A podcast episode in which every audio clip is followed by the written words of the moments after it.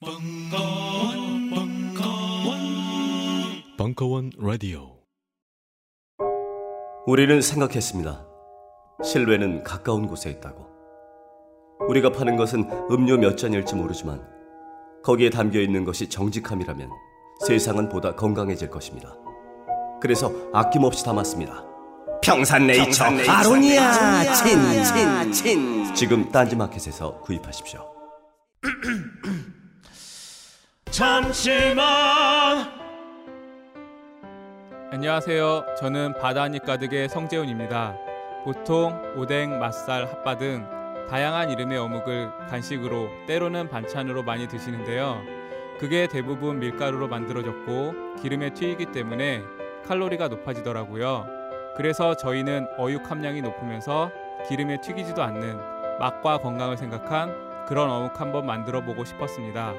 그런데 이렇게 만들다 보니 팔아도 남는 게 없더라고요. 여러분, 저희가 정직하게 만든 어묵을 딴지 마켓에서 계속 판매할 수 있게 많은 관심 부탁드립니다.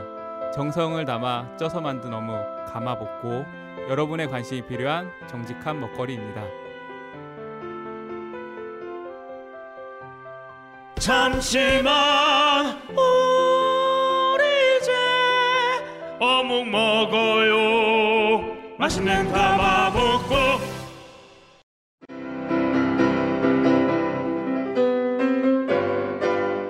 클래식은 너무 멀리 있거나 혹은 너무 가까이 있다.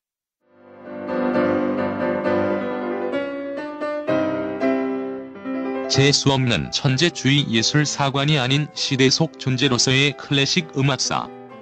지휘자 겸 피아노 박사의 실연과 함께하는 퍼포먼스형 강좌. 시대 정신과 음악 양식 모두를 아우르는 입체적 이해.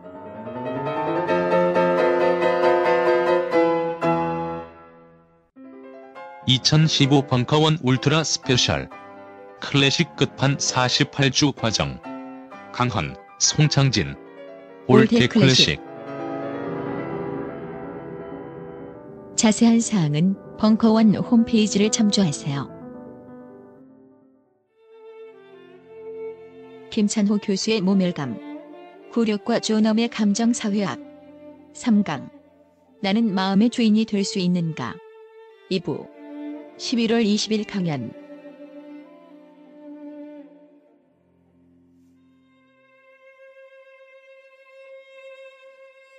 혹시 질문 있으면 받겠습니다.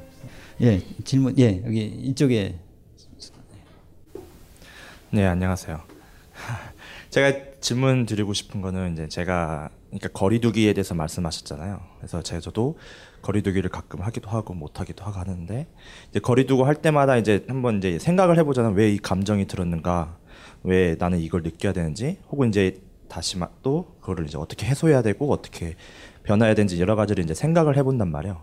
근데 그럴 때마다 과연 내가 제대로 생각한 건지 혹은 착각한 건 없는지 물론 이제 착각하기도 할 테고 제대로 생각하기도 할 텐데 그런 어떤 좀 확신이 좀 안 든다고 할까요? 뭐 그럴 때가 좀 있어요. 그래서 그래서 좀 물론 그럴 경우에는 이제 좀 여러 번 생각해 보다가 뭐 어떤 거를 이제 결정해서 행동하게 되는데 그걸 얼마나 그러니까 확신하고 그 좀 경계선 좀 애매해서 이런 걸 좀 어떻게 구분해서 우리가 좀 생각해야 되는지 좀 네 그걸 좀 질문 드리고 싶었습니다.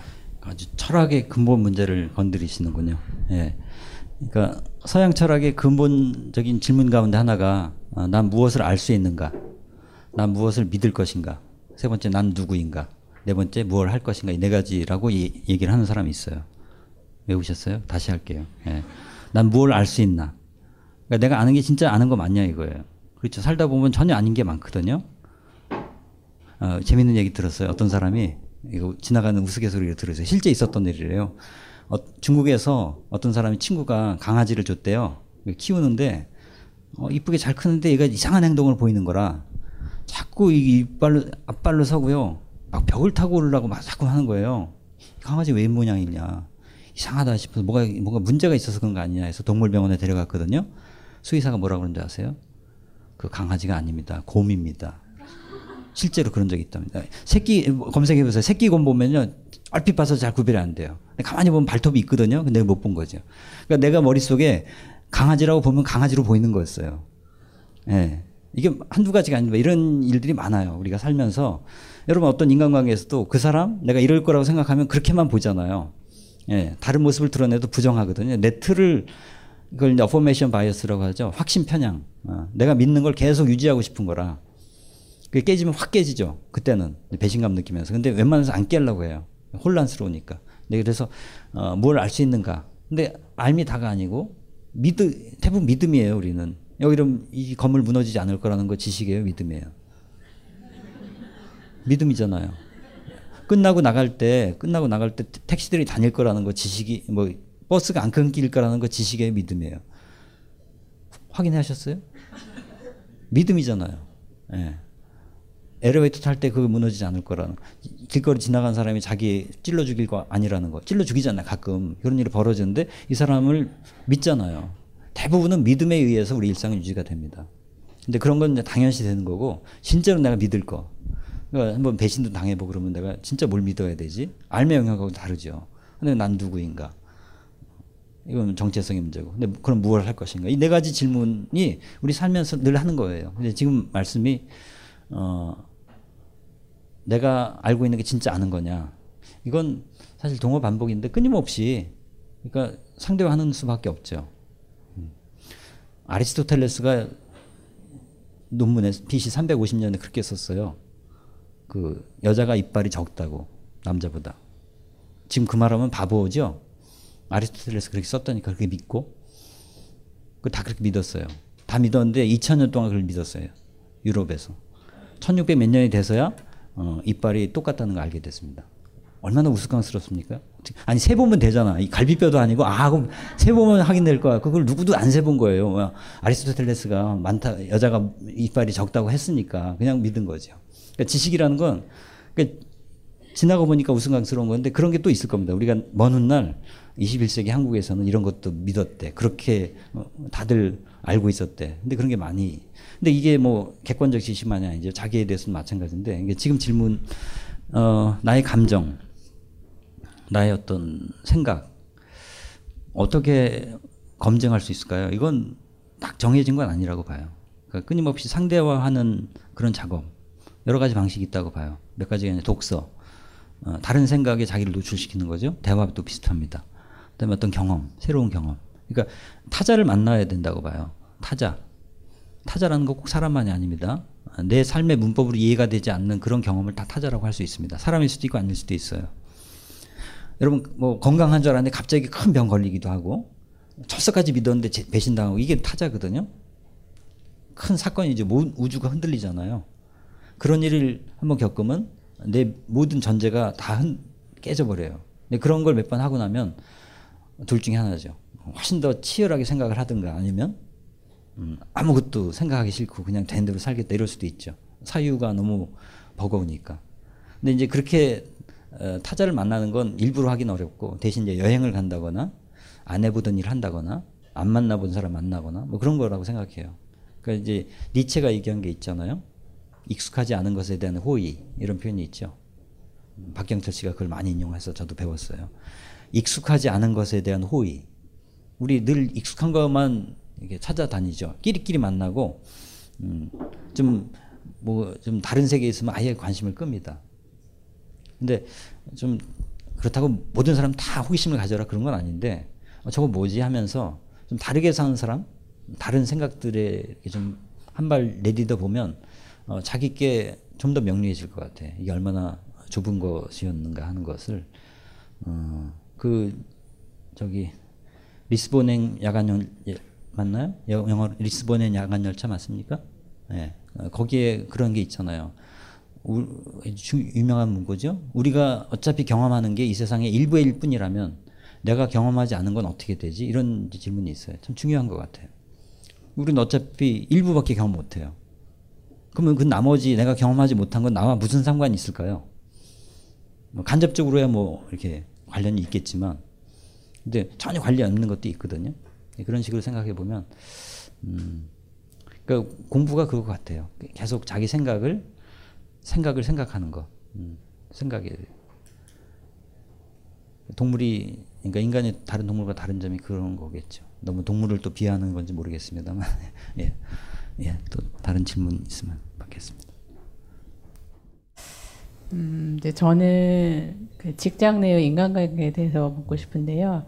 제가 속한 직장은 좀 계급 계급 사회라고 좀 그런 거 같아요. 직급 사회예요.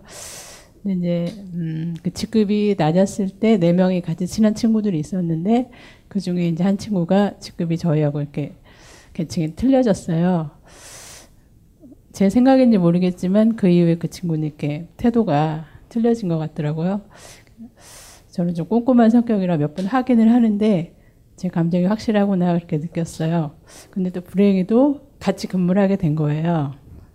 그래서 제가 어떻게 할 줄을 모르겠어요. 그래서 한편으로는 그 인간적으로 친했던 그 시간들하고 또 현재 내가 그, 그 애를 어떻게 봐야 하나 그것 때문에 이렇게 한 2년 동안 괴로웠어요.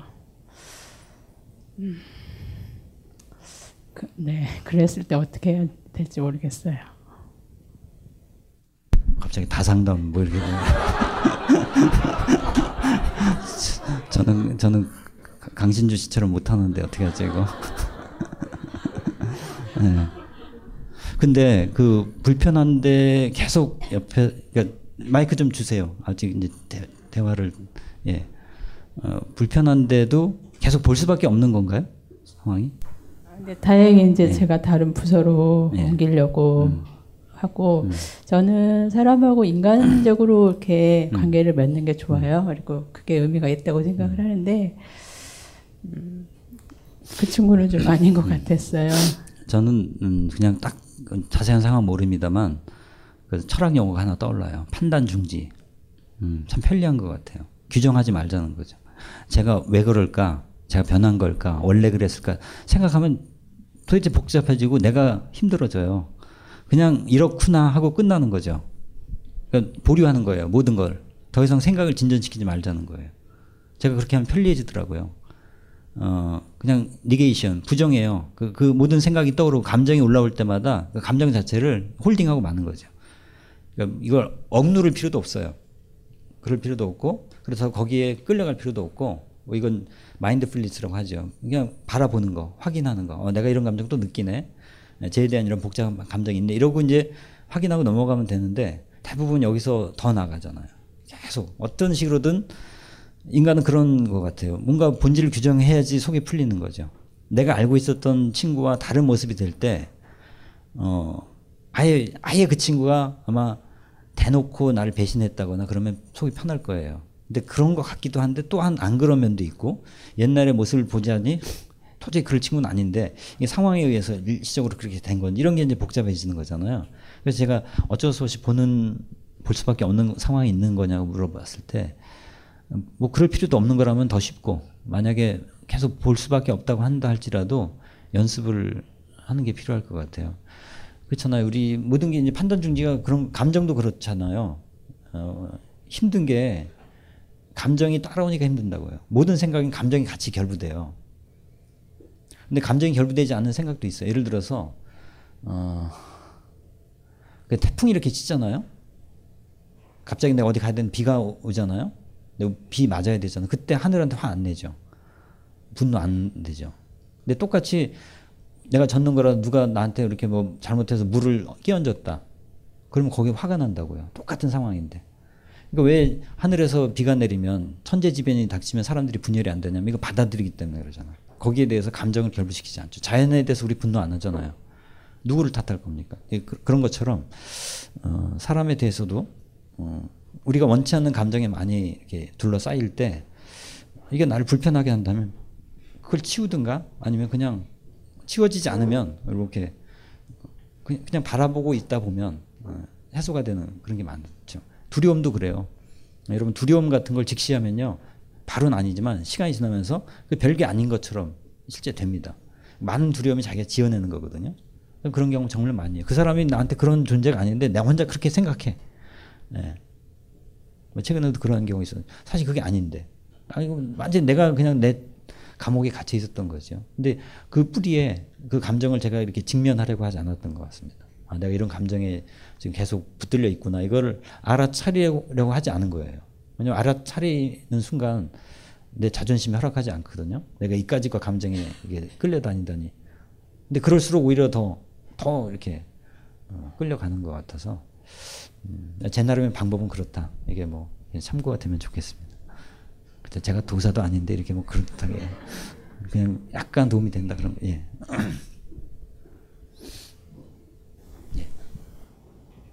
지금 판단 중지라는 단어 쓰셨는데요. 1강 때 어, 자기 감정을 가지고 놀기 이런 말씀하셨어요. 그러면서 권했던 방법이 감정 일기를 한번 써봐라 라는 이런 조언하셨는데 그런 감정 일기를 쓰게 되면 소위 이른바 판단 중지 그런 경지에 이르게 됩니까? 어.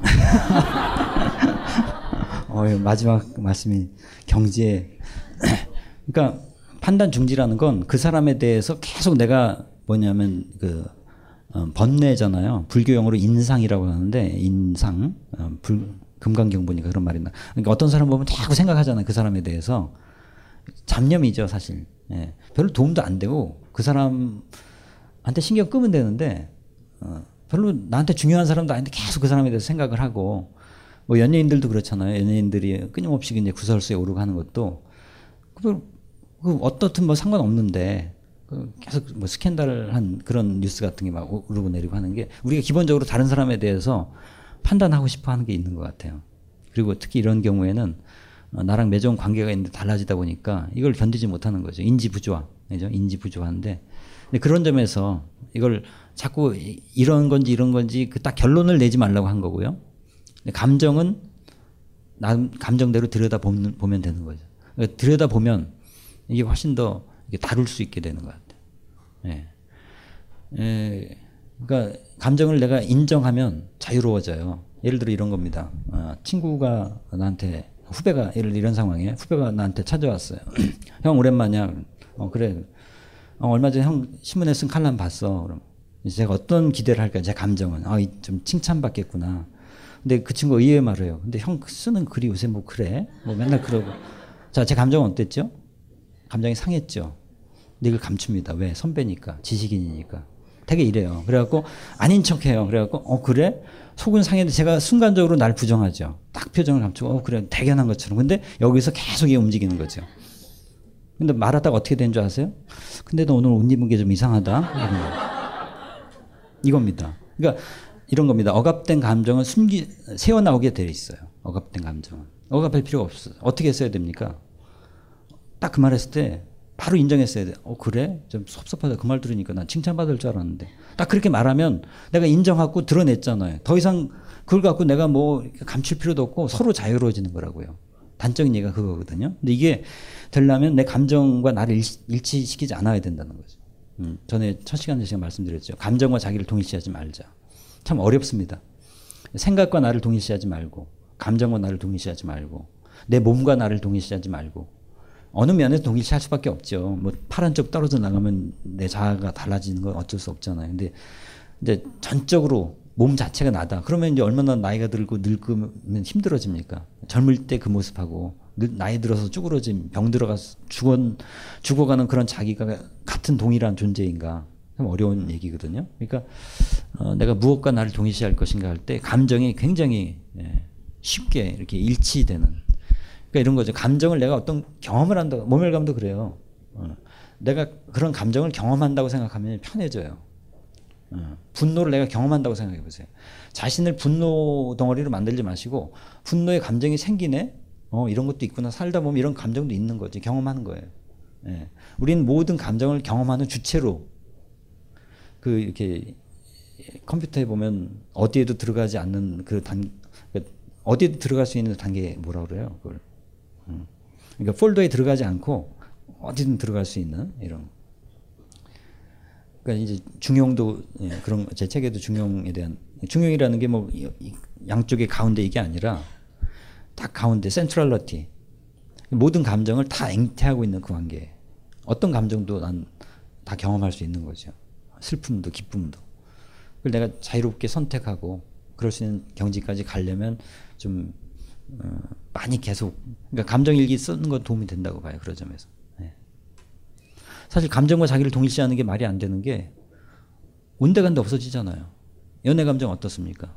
그렇게 죽고 못 살았는데 어, 뭐싹 사라지잖아요. 그럼 그 그때 나와 지금 내가 어떻게 같은 감정이 나라면 말이 안 되거든요.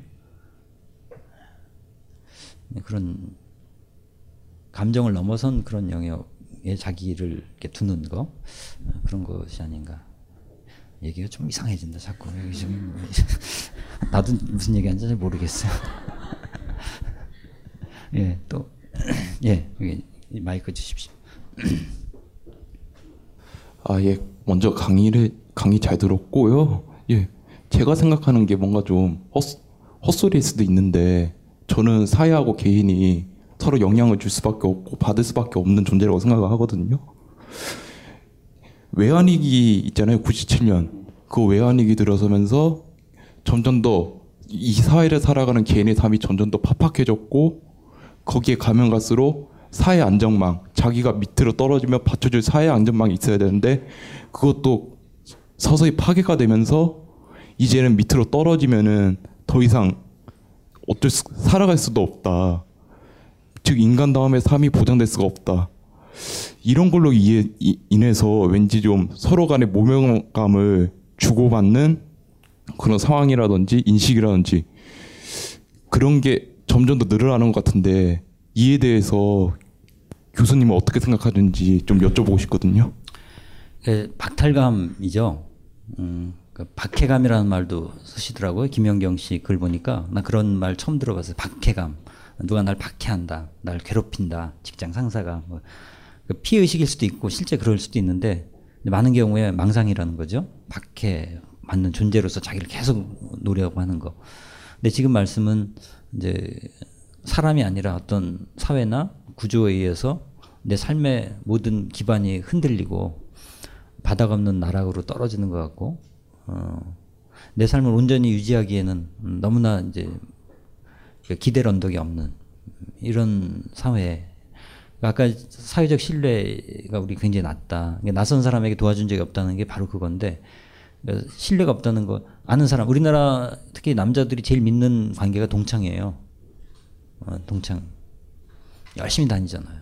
근데 진짜 믿냐? 제가 보면 믿는 것 같진 않아요. 그냥 거기밖에 없으니까 서로 어, 진짜 믿진 않아요. 믿는 척하고 정, 정서적인 안위를 얻는 것 뿐이지 어, 정말 자기 삶을 적극적으로 구성하는 어, 그런 파트너는 별로 없는 것 같이 보입니다. 그러니까 그런 점에서 보면 어, 되게 이제 무력하고 불안하죠. 음. 돈, 돈, 돈 하는 게 바로 그런 것 같아요. 돈이 좋은 건 사회적 관계가 다 없어도 돈만 있으면 모든 걸 다 할 수 있을 것처럼 생각되잖아요. 이렇게 우리 뭐 신자유주의라는 게 자유주의와 신자유주의의 차이는 자유 신자유주의는 모든 게 시장화되는 그쪽으로 가는 거거든요. 그러니까 우리가 지금 돈이 없이는 안 되는 게 점점 많아지고 있고 그러니까 거기는 악순환입니다. 관계가 해체되면 돈에 의존하고 돈에 더 의존하다 보면 또 관계가 네, 부실해지고 이런 거죠. 예를 들어서 어, 그러니까 지금 사회적 경제도 그런 차원에서 새롭게 논의되는 거 합동조합도 마찬가지고요. 그러니까 이 모멸감하고 좀 다른 차원의 문제. 그러니까 우리가 너무 감정 얘기만 하다 보면 그런 구조 문제를 이렇게 한쪽에 밀어놓고 오로지 이제 맘먹기 달렸다 자존감 이렇게만 하면 굉장히 편향된 거고 논의가 이렇게 되니까 그쪽으로 초점을 맞춘 것뿐이고 실제로는 어, 우리가 아무리 자존감 자존감 해도 형편없는 임금을 받는다 그러면 그 자존감 유지되기 참 어렵죠. 자기가 뭐 어, 아예 자원봉사를 하든가 근데 나에 대한 보상이라고 주어졌는데 진짜 내가 이걸 받아들일 수 없는 그런 경험이 너무 많거든요. 음, 그러니까 보이지 않는 큰 어떤 체제, 권력 뭐 이런 것이 주는 모멸감이 있고 이제 지금 질문은 그런 속에서 어, 자꾸 이제 시달리다 보면 음, 나름대로 이제 보상을 받는 것 가운데 하나가 그런 박탈감을 보상하는 것 중에 하나가 남을 박탈하는 것이기도 하거든요. 그러니까 군대에서 맞은 사람이 또 때리고 이런 것처럼 어, 그러니까 뭔가 다른 사람과 연결되는 방식에서 상당히 이렇게 위압적이고 폭력적인 예, 이런 것만 예, 많이 생기는 거. 그 전에 말씀드렸듯이 화난 화내는 것만 화, 화를 분노를 통해서만 다른 사람과 연결되는 거. 다른 다른 방식은 모르는 거죠. 어, 분노만 하는 거 이런 사람들이 있거든요. 짜증 내는 사람들, 그죠? 짜증 내는 거 이외에는 이, 소통의 그 문법이 없어요. 언어가 없는 거. 이게 가련한 건데 네, 그런 식으로 어, 그런 세계 속에 계속 이렇게 시달리다 보면 어, 일차적으로 그런 조건 자체가 개선이 돼야 되죠. 어, 근데 동시에 병행해서 어, 치유가 일어나야 되는 거라고 봅니다. 뭐 예를 들어서 뭐 해고 근로자들 보면 집에서 막 오히려 서로 보듬고 해야 될 텐데 더 애들 자기도 막 분에 겨워서 그러잖아요. 그러니까 이건 뭐 저라도 그렇게 될 것 같아요. 진짜 막 예. 대상을 알 수 없는 그 분노가 이 안에 부글부글 끓어오르는 그렇기 때문에 어 이런 모임들보다 좀 더 확대된 확대됐다고 할까? 좀 다른 이 성격. 여기는 그래도 좀 이런 저녁 시간 오실 수 있는 분들이 시간을 내신 거지 않습니까? 근데 이런 것조차도 접근이 안 되는 분들이 꽤 있거든요. 예, 그런 분들이 좀 이렇게 음, 단순하게 힐링이 아니라 음, 자기가 새로운 어떤 음, 힘 사회적 관계의 가능성 이런 것을 찾을 수 있는 어, 그런 모임, 그런 프로그램 이런 게 좀 필요할 것 같아요. 원, 원래는 옛날 다 있었거든요. 달동네 다 있었고 이게 누가 계획한 게 아니라 너무 빠르게 90년대 이후에 우리 사회가 이렇게 막 특히 재개발이 전 문제라고 생각합니다. 다 파괴했잖아요. 달동네 그 중요한 생태계를 자연 생태계가 아니라 마음의 생태계, 사회적 관계 이걸 너무 많이 파괴해 나갔고 어디 뭐 돈이 없으면 그런 거라도 이렇게 있어야지 그 하나의 사회적 자원인데 그 보이지 않는 자원들을 너무 돈으로 빨리 환산시켜 버리다 보니까 어, 돈이 없으면 아무것도 못하는 이런 세상이 된 것 같습니다. 뭐 깝깝한 얘기인데 하여튼 그렇습니다. 예, 좀 대답하고도 이렇게 좀 미흡 이렇게 후련하진 않네요, 저도 뭔가 예, 또 예.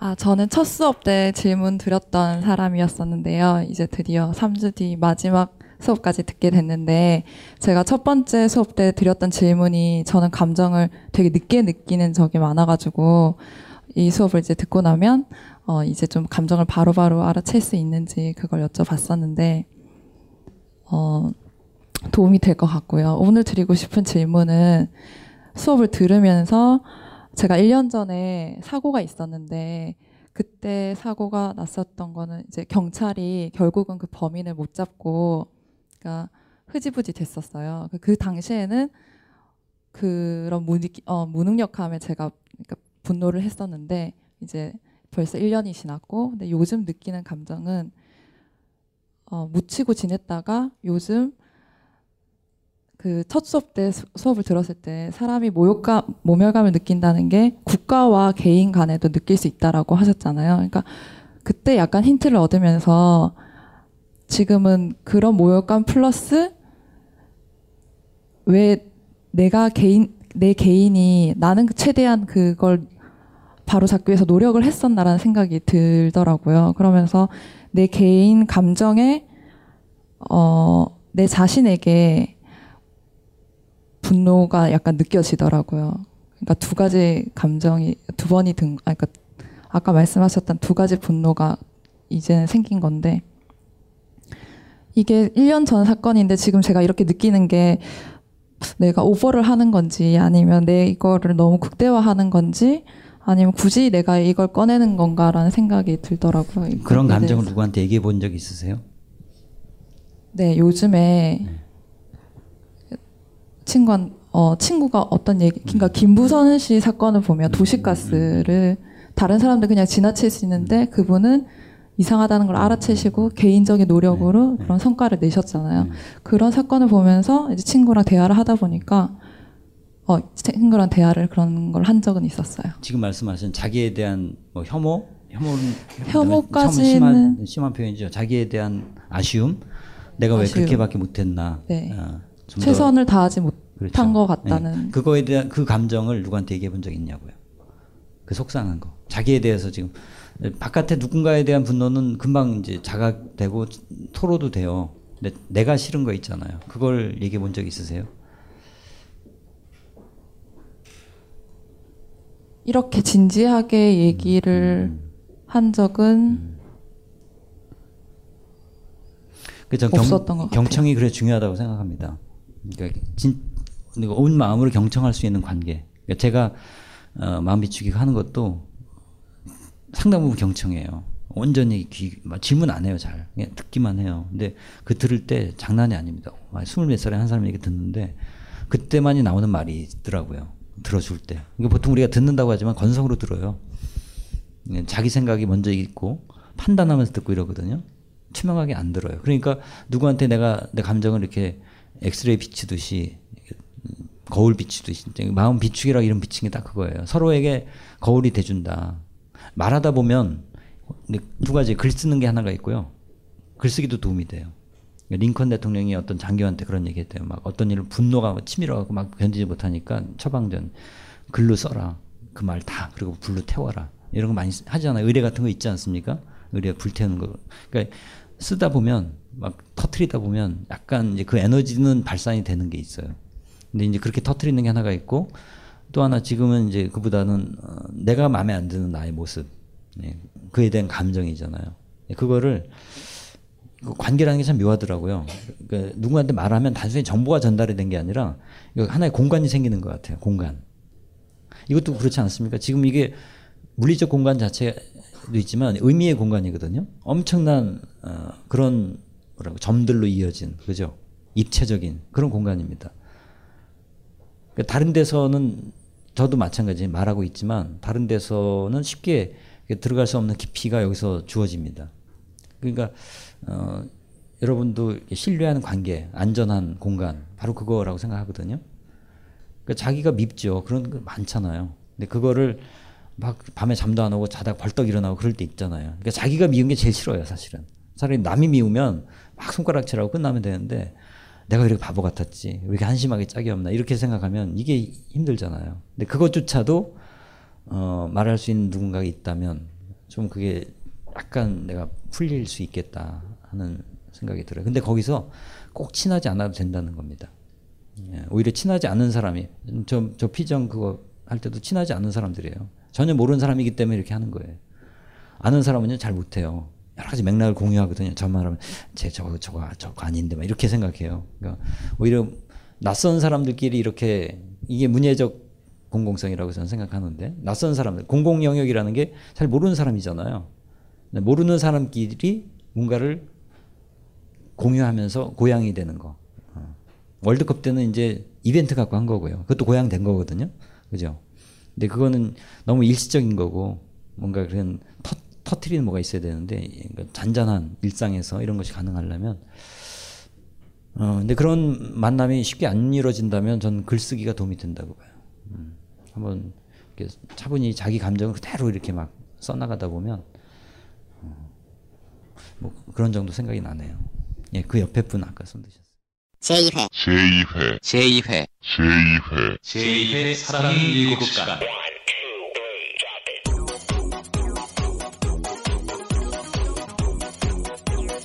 마님과 돌쇠의 낯뜨거운 애정 행각이 아닙니다. 김호준 추진우 무죄 판결을 기념하여 대학로 벙커원에서 펼쳐지는 사식 대방출 행사입니다.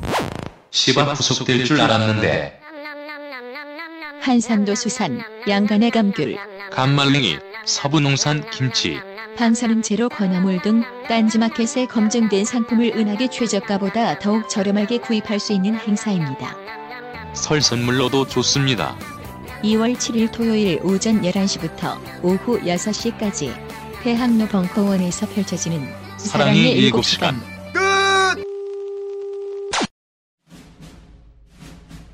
스마트폰에 바이블, 벙커원 어플이 대폭 업그레이드 되었습니다. 강좌 및 강의별 결제 기능 탑재. 멤버십 회원이 아니라도 벙커원 동영상들을 골라볼 수 있는 혁신. 바로 확인해 보세요. 요즘 나는 책 추천을 하지 않는다. 그래도 이 책은 추천하지 않을 수 없다. 나는 딴지일보 읽은 척 매뉴얼의 애독자였으니까. 이웃시민 고전은 직접 반려들어 읽는 게 가장 좋다. 그게 여의치 않으면 너부리의 읽은 척 매뉴얼을 읽어라. 읽은 척 매뉴얼은 고전들의 뒤틀린 소개이자 색다른 비평일 뿐만 아니라 그 자체로 고전과 맞먹는 유사 고전이다. 고종석 그는 딴지일보 역사를 통틀어 가장 딴지적 글쟁이다. 김어준 고전이 얼마나 재밌는가를 은하계에서 가장 재밌게 설명하는 책.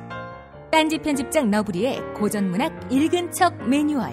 아직 고전을 모르는 분들께 그리고 이미 고전을 알고 있는 분들께도 강력 추천합니다. 지금 바로 전국 서점에서 만나보세요. 딴지 마켓에서 구입하는 분께는 저자 사인본을 배송해 드립니다. 안녕하세요. 딴지마켓 조립 PC 전문 업체 컴스테이션의 이경식입니다. 혹시 알고 계십니까? 용산 선인상가에 빛나는 1층 130호. 제 머리 때문에 빛나는 건 아니고요. 저희 컴스테이션이 여러분들을 기다리고 있는 곳입니다. 2014년 가을 저희 컴스테이션은 전국의 컴퓨터 호객님들을 탈출시켜 주기로 결심했습니다. 더 이상 용산에서 어리버리하게 돌아다니지 않아도 될 우리 딴지스를 위해 신뢰와 정직함으로 컴스테이션이 선인상가 1층 130호에서 여러분들을 기다리고 있겠습니다. 친절함이 무엇인지 경험해보고 싶으신 분들은 주저하지 마시고 놀러오세요. 마음을 담아 설명드리겠습니다. 전국의 딴지스들이 엄지손가락을 치켜 세울 때까지 최선을 다하겠습니다. 지금 당장 궁금하시거나 나오시기 부끄러우신 분들을 위해 휴대전화도 개방해 놓겠습니다. 011-892-5568번 전화 주십시오. 고맙습니다. 컴스테이션은 조용한 형제들과 함께합니다.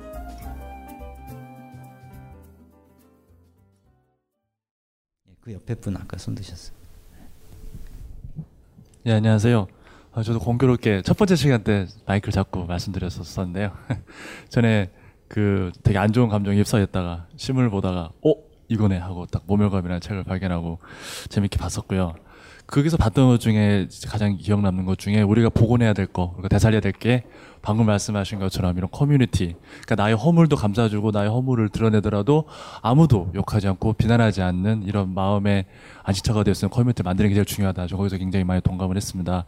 어, 근데 저는 이 시선을 좀 우리나라 사회뿐만이 아니라 좀 외국의 사회, 그러니까 뭐 선생님께서 막 연구를 하시면서 뭐 우리 사회뿐만이 아니라 해외의 사회, 그러니까 다른 국가라든가 다른 국민들의 삶에서 느끼는 그 모멸감의 정도가 어느 정도 다를 거라 생각을 해요. 근데 우리나라는 제 경험상으로 보면 어 뭐 유럽이라든가 제가 봤던 사람들보다는 좀 모멸감을 느끼는 그게 강도가 더 큰 것 같아요. 왜 그러냐면 뭐 약간 정서적으로 그냥 개인적이지 않고 우리나라는 외국 사람들은 개인적이기 때문에 그렇게 정서적으로 막 유 착이 안 돼 있기 때문에 그나마 상처를 덜 받거나 거리두기 가능한데 근데 이런 그렇게 마- 방금 아까 말씀드렸던 것 같은 그런 정서적 커뮤니티가 없더라도 그렇게 어느 정도 모멸감을 잘 관리를 하면서 살고 있더라고요. 뭐 특별히 상처 받지도 않고 상처 받더라도 뭐 그냥 그냥 잘 넘길 수 있고 근데 우리나라 같은 경우에는 우리나라뿐만이 아니라 어 우리나라 비슷한 역사를 그러니까 역사적 과정을 겪었던 정서가 비슷한 뭐 일본이라든가 뭐 빨리 지금도 막 한참 경제가 성장하면서 이런 개인 정말 커뮤니티가 붕괴되고 있는 중국이라든가 이런 곳에서도 어느 정도 차- 약간 등급의 차이가 있을 것 같아요. 모멸감을 느끼는 차이가. 선생님께서 지금까지 연구하시면서 여러 곳의 사이에서 이제 비교 굳이 비교를 해주신다면 어느 정도인지 그리고 어느 어느 어떤 커뮤니티 어떤 사례가 좀 우리가 좀 따라할 수 있고 바람직한 것인지 좀 알고 계신 것 듣고 싶습니다. 네, 커뮤니티가 워낙 여러 가지 상이 있는데 커뮤니티가 모멸감 줄 때가 많잖아요. 그죠? 커뮤니티적 관계에서 명절 때 모였을 때 큰아버지가 하는 질문 딱 그거거든요. 너무 우리는 타인에 대해서 관심이 많아요. 왜 이렇게 걱정을 많이 해줍니까? 자기나 잘하지? 그렇잖아요. 그게 이제 좋게 흐르면 정의인데 정의라는 게 양면성이 있거든요. 어, 정의 약간 뉘앙스를 달리하면 침해가 됩니다. 그러니까 제가 모멸감의 한 스펙트럼으로 침해를 이렇게 영역으로 넣지 않습니까? 그 커뮤니티 가 위험해요. 그래서 음, 그러니까 안전하지 않은 경우가 참 많아요. 서양 같은 경우에는 남에 대해서 그렇게 관심이 없죠. 그러니까 몇백 년 동안 개인을 탐구해 온 거라고 할까? 발명해 왔다고 할까? 개인이 개인으로서 살아갈 수 있는 이런 어떤 문화와 시스템을 만든 것 같아요. 그래서 제 책에도 그 감정노동 나오지만 진짜 프랑스에서 사, 사시다 온 선배가 얘기하더라고요. 프랑스에서 만약에 뭐 유럽이 대체로 그럴 겁니다. 음, 거기 한국처럼 손님이 진상을 한 부린다. 그 웨이터가 나와서 다- 나가라고 당신 음, 필요 없다고. 진짜 유럽 가서 보면요. 미국은 좀 덜한데 유럽은 특히 더한 것 같아요. 되게 불친절하게 느껴져요. 이게 서비스 정신이 뭐야? 처음엔 제가 인종차별하나? 그래서 억울해서 봤어요. 근데 나한테만 그런 거 아니더라고요. 자기들끼리도 그러더라고요. 그러니까 이게 노동하는 주체로서 어떤 기본권이 보장이 된 거. 이런 게, 그러니까 한마디로, 어, 잘 모르는 사람이 어울려 지낼 수 있는 룰이 있어요. 일본도 그 점은 비슷해요. 일본도 에도 시대 때 이미 100만 인구였어요. 1800년 정도에 어, 당시 세계 최대 도시입니다. 동경 에도, 에도가 100만이라고 생각해 보세요. 100만 그 당시에 100만 엄청난 거예요. 우리나라가 조선 시대 때 20만이 안 됐어요. 20만이 뭐 10만 됐어. 정확한 통계는 없는데 한양의 인구라는 게 10만이 안 됐을 거야. 20, 일제 시대 들어와서 늘어나서 20만이었거든요. 그러니까 일본은 일찍부터 어, 모르는 사람끼리 어울려 지내는 그 방식을 쭉 터득해 온 것 같아요. 그러니까 굉장히 깍듯하고 우리가 느끼기에 너무나 형식적으로 느껴질 정도로 마음을 안 믿지. 근데 그게 편하죠 또 오히려. 예. 우린 너무나 쉽게 자기를 다 드러내고 안 알아주면 항상 상처받고 섭섭하다고 막 이러잖아요. 그러니까 그 안전하다는 게 전혀 다른 그러니까 커뮤니티에서 우리가 경험하지 못한 커뮤니티가 필요한 것 같아요. 우린 너무 이렇게 끈적끈적한 커뮤니티, 동창회, 가족 뭐 이런 거. 그거 말고 음, 어, 그 제가 하는 하자센터에서 자공공이란 말을 하거든요. 아카데미 이름으로. 자 스스로 서고 공 공동체 그다음에 공화 또 하나의 공은 한자가 다르죠. public. 그러니까 세 가지가 같이 가는 거. 각자 자기가 스스로 서고 또 이렇게 우애도 맺고 동시에 그걸 넘어서서 퍼블릭함까지 이렇게 이게 쭉 같이 병존을 해줘야지 우리가 안전해진다는 겁니다. 언제나 커뮤니티만 의존할 수도 없어요, 사실은. 예, 국가가 우리를 지켜줘야 될 때도 있거든요. 필요하고요. 그 여러 층위에서 어, 그 실험을 해온 것 같아요. 근대는. 음. 근데 이게 잘못 가면 막 전쟁도 되고 막 국가가 인권을 유린하고 뭐 이렇게 되니까 어, 그 보통 일이 아닌 것 같아. 이게 그 근대 민주주의라는 게 어, 서로가 이걸 계약을 해서 합의를 해서 이렇게 룰을 만드는 건데 어, 그걸 잘 해왔다고 한 서양도 보면 지금 삐걱거릴 때 많죠. 프랑스 같은 경우 지금 보면 북유럽은 좀 그나마 북유럽은 그런 점에서 근데 그 워낙 문화적 배경이 다르니까 우리도 덴마크나 이런 데 많이 얘기 들으면 그 어떻게 가능합니까? 근데 전제가 달라요. 믿어요 거기는. 네. 믿는다는 게 참 큰 차이더라고요. 근데 그거 어떻게 바로 이식할 수도 없고 그러니까 그러니까 자기가 세금을 많이 내도 이게 어떻게 안 쓰인다는 거다 믿는다는 거예요. 이게 돼 있는 사회에서 예, 그 공공의 자원을 확 이렇게 세금을 반씩 떼어가도 뭐 그건 나한테 오는 거 내가 생각하는데 하고 우리는 너무 그 점에서 지금 막 점점 안 믿잖아요. 뭐 이제 MB가 해낸 지금 뭐 자원역에다 하는 것부터 시작해서 뭐, 그러니까 뭐 아주 이제 둔감해진 것 같아. 뭐 그러려니 어마어마한 돈인데 사실은. 어, 혹시 이제 제가 준비한 마지막 시 하나 읽고 끝내려고 합니다만 꼭 질문 있으면 하나 받, 예, 받겠습니다. 어, 저는 이제 모멸감 책은 참 잘 읽었습니다. 저는 책을 보면서는 제가 모멸감을 별로 주고 받아 받으면서 살았던 기억은 별로 많이 없어서 불편하지 않게 잘 읽었는데요. 이번 강연의 그렇게 부제목처럼 적혀 있는 게 이렇게 감정은 사회적으로 구성된다라고 써 있는 말이 참 이렇게 와 닿습니다.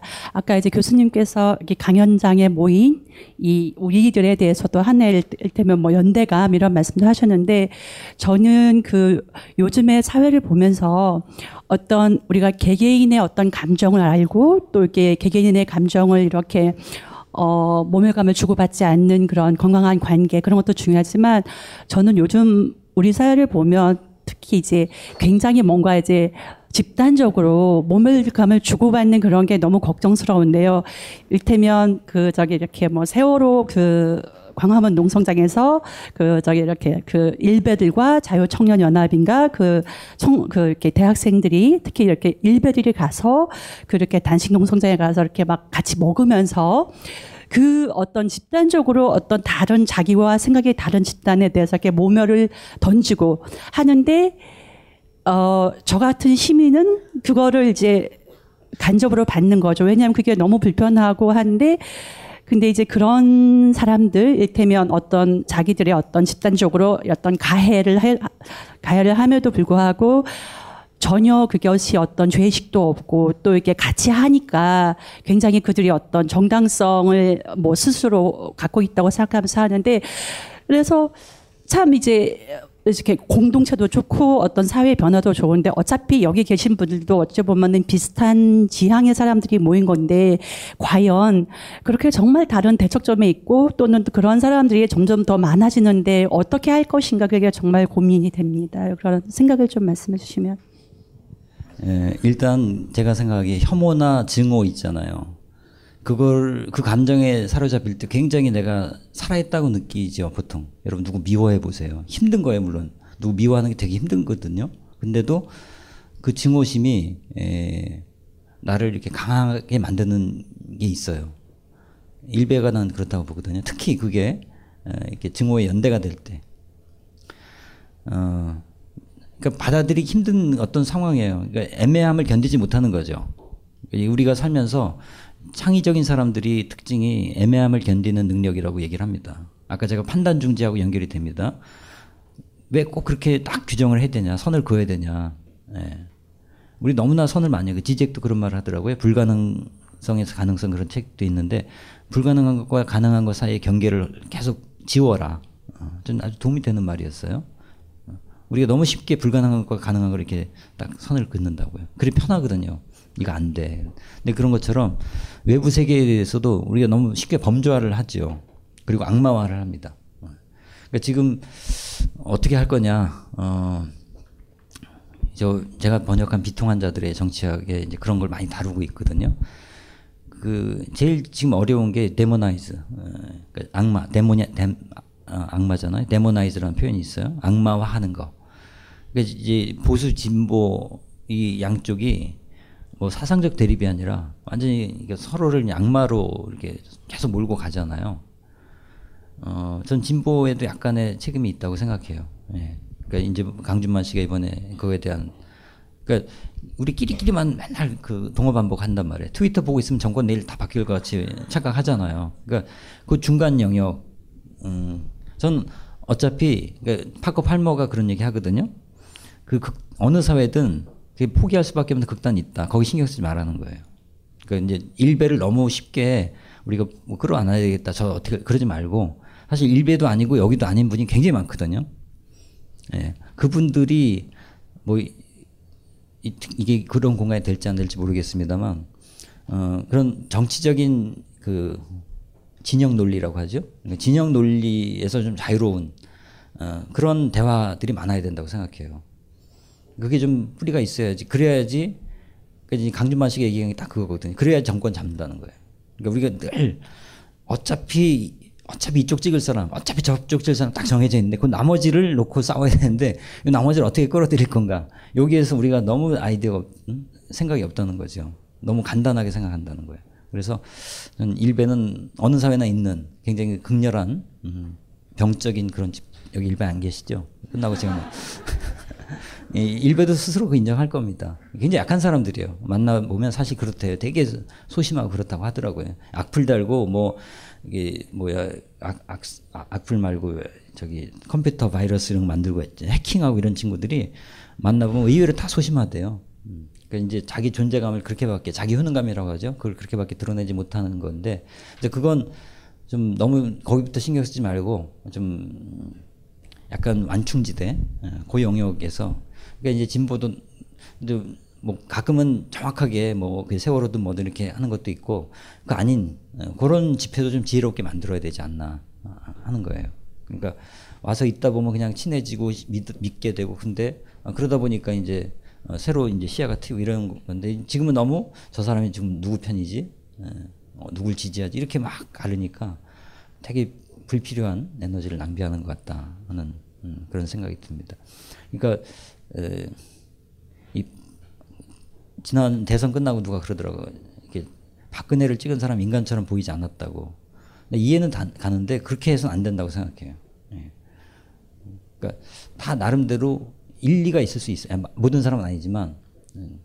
그러니까 그런 눈으로 안 보기 시작할 때 좀 이게 중간 지대가 넓어지는 예, 이런 게 오지 않을까. 아, 지금 제가 감당할 수 없는 얘기까지 하고 있습니다. 이게 녹화도 되고 하는데 예, 고맙습니다. 우선 책을 다 읽지는 못했는데 읽으면서 도움이 많이 됐어요. 그래서 아주 좋은 저서라고 저는 생각하고 있고요. 그 저번 시간에 같은 경우는 이제 교수님께서 이렇게 차트를 이렇게 만들어 가지고 뭐 이런 비교하는 시간을 좀 가져보자라고 하는 어떤 연구 같은 그런 거를 생각하고 계셨는데 사실은 어, 오늘 전 그런 게 좀 이루어질 줄 알고 또 있었는데 좀 다른 어떤 방식으로 이야기가 진행된 게 좀 새로웠고요. 어, 이렇게 강의가 끝나고 나서 교수님께서는 앞으로 뭐 활동이나 계획이 뭐 이런 어떤 모멸이라는 잘 드러나지 않는 어떤 감정에 대한 연구를 계속 실제 사람들을 만나면서 하실 것인지 아니면 또 다른 저서를 하실 것인지 좀 그런 데서 좀 궁금한 게 좀 느껴지겠습니다. 이 그 관련된 일을 좀 해왔고요. 한 7년 동안 제가 뭐 이 설명드리면 오래 걸리는데 그러니까 마음 비축이라고 검색하면 나옵니다만 그 좀 약간 독특한 프로그램이라고 할까 그런 건데요. 그걸 이제 진행 기획하고 진행하는 일을 한 7년째 이렇게 하고 있습니다. 그 파커 파머라고 제가 번역한 책 중에 하나이긴 합니다만 그 파커 파머라는 분이 예, 미국에서 이렇게 교사들의 예, 티처 내면의 교사 이런 자기 내면의 교사의 목소리를 듣는다 뭐 이- 이런 건데 예, 그것을 뭐 강의를 통해서 하는 게 아니고 워크숍도 아니고 이렇게 둘러 앉아 갖고요. 음, 그러니까 전 교사들하고 이제 그 작업을 많이 앞으로 하려고 합니다. 교사하고 학부모. 예. 단순한 이게 일회성 강연이 아니라 음, 아이를 보기 전에 자기 안에 깃들어 있는 알 수 없는 그 많은 것들을 이렇게 하나씩 비춰보는 그런 작업이 필요하다고 생각이 들어서 어, 그 마음 비추기는 이제 뭐 이렇게 진행이 돼요. 25명 정도가 1년을 만납니다. 네, 그러니까 한번 가을 겨울 이렇게 사계절로 따라가요. 똑같은 사람이 네 번을 만나요. 계절별로 3개월마다. 그래서 어, 뭐 아무도 강의하는 사람 없습니다. 시 읽고 뭐 어, 물건 갖고 얘기하고 이렇게 2박 3일 그렇게 하는데 뭐 이게 설명하려면 굉장히 깁니다만 이런 작업을 하고 있고 다른 한편으로는 지금 제가 어떻게 하다 보니까 청소년 센터를 맡아서 운영하는데 내년에 에, 전환학교라고 아십니까? 이제 조희영 교육감이 음, 자기가 중요하게 생각하는 하나의 사업인데 정책인데 고등학교 아이들이 너무 이렇게 숨가쁘게 달리기만 하잖아요. 한 번쯤은 잠깐 쉬면서 영국에서는 이 유럽에서는 transition year, gap year라고 하죠. 그러니까 자기를 전환한다. 어떤 그런 학교도 있어요. 환승학교 뭐 그런 학교도 있어요. 재미있게 이름 붙였는데 그러니까 전환이 우리가 있잖아요. 필요하잖아요. 근데 이걸 10대 때 한 번도 못 해보고 뒤늦게 한꺼번에 하려니까 굉장히 버거운 거죠. 그러니까 이 10대 중반쯤에 한 번 학교로부터 좀 이렇게 거리를 두면서 다른 경험을 하면서 근데 그, 그 프로그램에 이제 구상을 하고 있습니다만 인원은 별로 안 됩니다만 이게 좋은 모델이 돼서 앞으로 어차피 이제 대학을 다 갈 수도 없고 대학 가봐야 별게 아니라는 것도 이제 알게 되고 그래서 자기 인생 길찾기를 좀 더 활기차게 해나가야 되는데 그걸 지금 음, 그런 힘을 못 키워준 채로 그냥 계속 몰아치기만 하니까요. 네, 그런 식의 어, 저는 이제 한편으로 책을 쓰지만 강의도 하지만 그런 식의 어, 구체적으로 돌아가는 어떤 음, 제도는 아니고 제도는 위에서 만들고 그 제도를 채우는 음, 소프트웨어와 음, 사람들 이런 걸 실험하는 일 이런 걸 저는 하려고 하고 있습니다. 이 감정에 관해서는 앞으로 저술 계획이 당장 들어와 있는 건 없습니다. 제가 지금까지 책 써온 걸 보면 그 다음 후속작을 안 해요. 다른 주제로 넘어가요. 예, 이게 이제 이게 ADHD인데 지적으로 예, 뭐 하나 파기보다는 계속 새로운 거 새로운 거 다니고 있습니다. 음, 다음 건 아직 하나 잡고 있었는데 좀 아직 공개하기는 그런 그런 게 하나 있어요. 언젠가 해- 해야 될 거라고 생각을 하는데 어떤 분이 제안을 하셨어요. 도취에 대해서 뭐래? 도취. 아우 재밌겠다 싶어요. 언젠가 해보고 싶어요. 아, 재밌을 것 같잖아요. 도취. 자도취. 먼저 쓰실 쓰시려면 쓰세요. 뭐 그건 제 아이디어 들었습니다. 자 오늘 어떠셨는지 간단하게 소감만 말씀하시고 갑자기 예. 제가 흑석동에서 자취를 하고 있는데 질문 두 개만 하고 오면 된다고 했었거든요. 이렇게까지 무대에 올라와서 질문할 줄 몰랐는데 어, 뭐 사실 불교에서는 그 인간 그 사이를 소우주라고 하잖아요. 제가 사람들 얘기를 들어보니까 그 모멸이라는 게 블랙홀 같다는 생각을 많이 했었어요. 제가 들으면서 좀 감정이 분쇄된다고 해야 되나? 그러니까 나는 모멸을 주는 사람이었나 아니면 받는 사람이었나 그런 것들에 대해서 많이 생각을 하니까 조금 우울해졌는데 이 자리에 와서 다시 한번 들어보는 거잖아요. 그러니까 제 스- 감정을 좀 소급할 수 있는 좋은 기회가 됐다고 생각을 하고 네, 교수님 말씀도 너무 좋았다고 생각합니다. 저는 저번 저번 강연에는 참여를 못했는데 이렇게 참여하게 돼서 되게 좋은 자리였던 것 같습니다. 감사합니다. 예, 음, 이제 들어가 주시 고맙습니다. 예. 여기 PT 좀 한, 한 페이지 하나에 담으려다 보니 이렇게 그냥 길게 했습니다. 여러분, 예. 읽겠습니다. 어느 날 한 자칭 막스주의자가 새로운 조직 결성에 함께하지 않겠느냐고 찾아왔다. 얘기 끝에 그가 물었다. 그런데 송동진은 어느 대학 출신이요? 웃으며 나는 고졸이며 소년원 출신의 노동자 출신이라고 이야기해 주었다. 순간 열정적이던 그의 두 눈동자 위로 싸늘하고 비릿한 막 하나가 쳐지는 것을 보았다. 허둥대며 그가 말했다. 조국 해방 전선에 함께하게 된 것을 영광으로 생각하라고. 미안하지만 난 그 영광과 함께하지 않았다. 십수년이 지난 요즘 다시 또 한 부류의 사람들이 자꾸 어느 조직에 가입되어 있냐고 묻는다. 나는 다시 숨김없이 대답한다. 나는 저 들에 가입되어 있다고. 저 바다 물결에 밀리고 있고 저 꽃잎 앞에서 날마다 흔들리고 이 푸르른 나무에 물들어 있으며 저 바람에 선동당하고 있다고.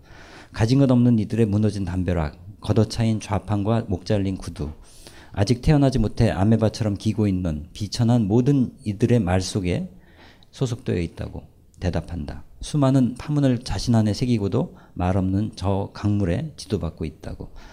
이분의 시 가운데 굉장히 비장하면서도 서정적인 음, 그런 또 언어도 같이 깔려 있는 예, 작품입니다. 어, 많은 걸 이야기할 수 있을 거예요. 진보라고 하는데 여기서도 학력 차별하네요. 그죠? 뭐 이건 잘 알고 있는 겁니다. 뭐 거기에 안에 성차별 어, 있고요. 있어. 근데 그런 걸 잘 안 들여다봤죠. 예, 제목이 사소한 물음들의 답함이에요. 사소하다는 것이 반대는 중대함이잖아요. 여러분은 어떤 게 사소한 거고 어떤 게 중대한 겁니까? 그걸 바, 우리 되게 바꿉니다. 평범한 것과 비범한 것, 그것도 비슷하다고 보는데 우리가 사소한 것을 사소한 거로 다 넘기면 어, 해결될 걸 사소한 걸 가지고 매달리고 그걸 중대하게 자꾸 붙들고 있으니까 내가 힘들어지는 거죠. 다른 사람이 나한테 던진 거에 사실은 그 사람한테 중요한데 나한테 별로 중요하지 않은 거죠. 저기 보면 네 번째 줄 쌀이 타고 비디디한 막 하나가 쳐지는 걸 보았다. 여러분 저 상황 생각해 보세요. 아, 아 이거예요. 아, 아, 당황하면서 이거 놀래는데 감춰야 되는 거잖아. 아시겠습니까? 그런 상황이 있거든요. 네. 차라리 뭐 대놓고 얘기를 하든가. 네. 다 알- 이미 감정은 드러났는데 뒤늦게 이제 수습하느라고 바쁜 딱 그 상황을 얘기하고 있습니다. 허둥대며 말했다잖아요. 어, 그러니까 우리가 어떤 사람을 볼 때 또 자기를 인식할 때 범주로 되게 봅니다. 범주. 이 범주로부터 우리가 자유로워질 수 있을까요? 학력도 그 중에 하나고요. 전에 우리 쫙 나열한 게 다 그겁니다. 예. 그때 빠진 게 젠더 같은 것도 있습니다. 젠더 빠졌고요. 그 다음에 모멸감 느끼는 것 중에 하나가 남자들의 스태미나 이것도 있어요. 그죠? 예. 그 많이 말을 안 하지만 그것도 중요한 거예요. 하여튼 이 끝이 없는데 뭐 스태미나 이건 범주는 아니죠. 그러니까 범주가 있고 범주가 아닌 게 있어요. 범주는 이제 젠더 아까 얘기한 그때 얘기한 뭐 나이부터 시작해서 학력 끊임없이 있지 않습니까? 그런 걸로 나를 계속 중요하게 자리매김하면 똑같은 논리로 내가 주눅 들고 예. 근데 주눅 들지 않은 비결이 뭘까 생각해 보면 저 두 번째부터요. 어. 어디 조직대에 가입되냐 그럴 때 저들이 가입돼 있다고. 저 바다 물결에 밀리고 있고 전 이 시에서 가장 감동이 여기 있어요. 저 꽃잎 앞에서 날마다 흔들리고 꽃잎 앞에서 흔들리는 게 좀 이상하지 않아요? 그 사소한 움직임에 내가 왜 흔들립니까? 근데 꽃잎 앞에서 흔들리는 사람은 저런 것에 흔들리지 않을 수 있을 것 같다는 얘기를 이 시에서 하는 것 같습니다. 그러니까 내가 더 위대한 뭔가가 연결되는 거, 음, 그때 우리는 자존감이 풍부해지지 않을까. 여러분은 무엇과 연결됩니까? 알티스가 얘기했어요. 더 큰 주체의 부름이라는 표현이 있거든요. 사는 건 더 큰 주체의 부름에 응하는 거다. 그게 신일 수도 있고 어떤 역사적 사명일 수도 있고 때로는 예술일 수도 있을 겁니다. 때로는 어떤 뭐 세월호 때 어, 자기 목숨 버리고 아이를 건지러 들어가서 주, 돌아가신 어, 그런 교사분들이 다 그런 거죠. 더 큰 주체 부름에 결단을 한 거잖아요. 근데 우리는 나보다 더 큰 무엇에 연결될 때만 어, 이런 것에 흔들리지 않을 수 있을 거다. 그게 자연일 수도 있습니다. 역사일 수도 있어요. 어떤 공동체일 수도 있습니다. 종교일 수도 있어요. 여러분 화두로 한번 가져보세요. 여러분 자기 자신보다 더 큰 게 뭔가? 거기에 어떻게 연결돼 있나? 보통 그건 이제 국가로 했습니다 그동안 민족주의로. 근데 굉장히 공허하죠 그건. 그리고 어, 이용당하잖아요 반일 감정 이런 게. 어, 음, 나를 건강하게 만들지는 않습니다. 그러니까 우리는 되게 그렇게 민족으로 다 묶어버렸어요. 근대 들어와서. 특히 우리는 후발이다 보니까 더 그걸 이게 동원하다시피 했죠. 서양보다.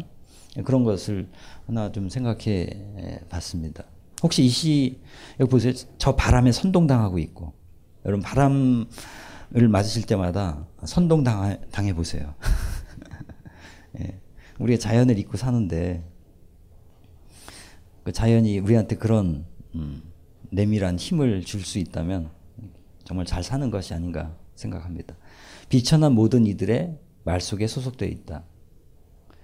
그러니까 그 비천한 존재, 내가 무시하고 평소에 눈에 들어오지도 않았던 그 무엇이 어느 날 갑자기 나와 굉장히 깊이 연결돼 있고 어, 내가 바로 저 존재와 똑같다고 느껴질 때 있거든요. 그때 우리는 한 단계 올라가는 게 아닌가 이렇게 생각을 합니다. 저 말 없는 강물에 지도받고 있다고 뭐 이런 표현이. 자, 어, 데이비드 호킨스라는 그런 분이 쓴 책, 데이비드 호킨스는 이런 의식혁명이라는 책으로 제일 유명해졌어요. 어, 그게, 그게 대표작인데 얼마 전에 이제 돌아가셨어요. 마지막 쓰신 책이 놓아버림인가? 음, letting it go 이렇게 돼 있어요. letting go인가? 놓아버림. Go 생각나시죠? 우리 노래는 그렇게 많이 불렀어요. go. 근데 실천은 하나도 안 해. go 필요하거든요. 아까 판단 중지도 let it go예요. 아, 이런 감정이 오는구나 이렇게 보내면 되는데 그걸 붙잡고 있잖아요. 재, 재밌는 표현이에요. go. 그러니까 걔가 가도록 해라. 쟤 가고 싶어요. 근데 내가 붙잡고 있는 거지. 그죠? 근데 그 책의 제목이 그런 놓아버림 이런 건데 여기에서 제가 제일 이렇게 나누고 싶었던 구절입니다. 한참 읽어봐야 돼요. 거듭 되씹어야 될 대목인데 자신의 참 모습을 자각할수록 고통에 덜 상처받는다. 자신과 타인의 인간적 약점을 연민으로 받아들이면 더 이상 굴욕당하지 않는다. 참된 겸손은 위대함에 포함되기 때문이다. 자신의 참모습을 알아보면 보다 큰 행복을 주는 근원을 갈구한다. 이것에서 삶의 새로운 의미와 맥락을 얻는다. 자신의 가치를 느끼지 못하면 허무하다.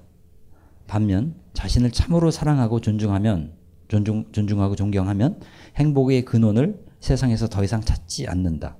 그것은 우리 내면에 있기 때문이다. 뭐 메시지는 그렇게 새로운 건 아니에요. 뭐 많은 경전에서 예, 종교 전통에서 명상 수행에서 늘 해오던 얘기인데 굉장히 압축적으로 어, 잘 표현하지 않았나. 내가 누군지 알면 음, 누가 날 어떻게 보든 그게 그렇게 뭐 부차적인 건데 내가 누군지 모르니까 이제 고통을 받는다 이런 얘기로 이제 해석이 될 수 있습니다. 음, 3주 세 번에 걸쳐서 이렇게 이 자리에서 제가 강의할 때 첫 시간에 굉장히 떨렸고 어, 오늘은 뜻하지 않은 감기 몸살에 굉장히 힘들게 올라왔는데 한 1시간쯤 지나면서부터 싹 씻은 듯이 몰라 이제 끝나고 다시 아플지 모르겠는데 일단 여러분의 그 학구열로 예, 저의 치유를 받은 것 같습니다. 어, 이제 이렇게 세 번 모두 와주신 분도 많이 계시고 할 텐데 예, 정말 이렇게 고맙고요. 어, 앞으로 다른 자리에서 또 오다 가다 만날 수도 있을 겁니다. 그때 이 자리에서 함께 했던 그 기억을 다시 떠올려 주세요. 그럼 제가 밥을 사겠습니다. 네, 네, 감사합니다. 이 강의는 벙커원 어플에서 동영상으로도 시청하실 수 있습니다. 벙커원 라디오